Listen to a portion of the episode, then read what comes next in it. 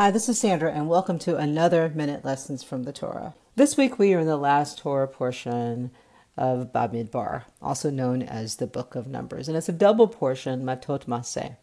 And the Israelites are so close to the Promised Land, but before they enter the Promised Land, God tells Moses that they must create cities of refuge. And today we might call those cities sanctuary cities. In our modern sense, when we're talking about sanctuary cities, we're talking about protecting undocumented immigrants in the United States. The Torah laws related to cities of refuge are unique.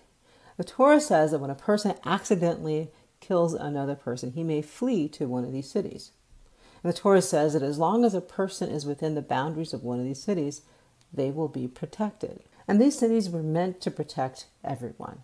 Israelites and non Israelites, all who sought refuge were protected by God. Now, I know this week's Torah portion is specifically talking about people who accidentally kill someone, but I can't help but draw a connection between this week's Torah portion and our obligation to protect human life. As we know, there are so many people in this world who are seeking protection, a city of refuge, a sanctuary city.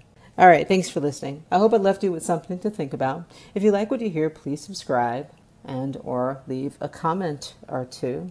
And if you'd be so kind, follow me on Facebook. You can find me on Facebook at Rabbi Sandra. And you can also um, find me on Twitter and Instagram at Sandra J. Lawson. All right.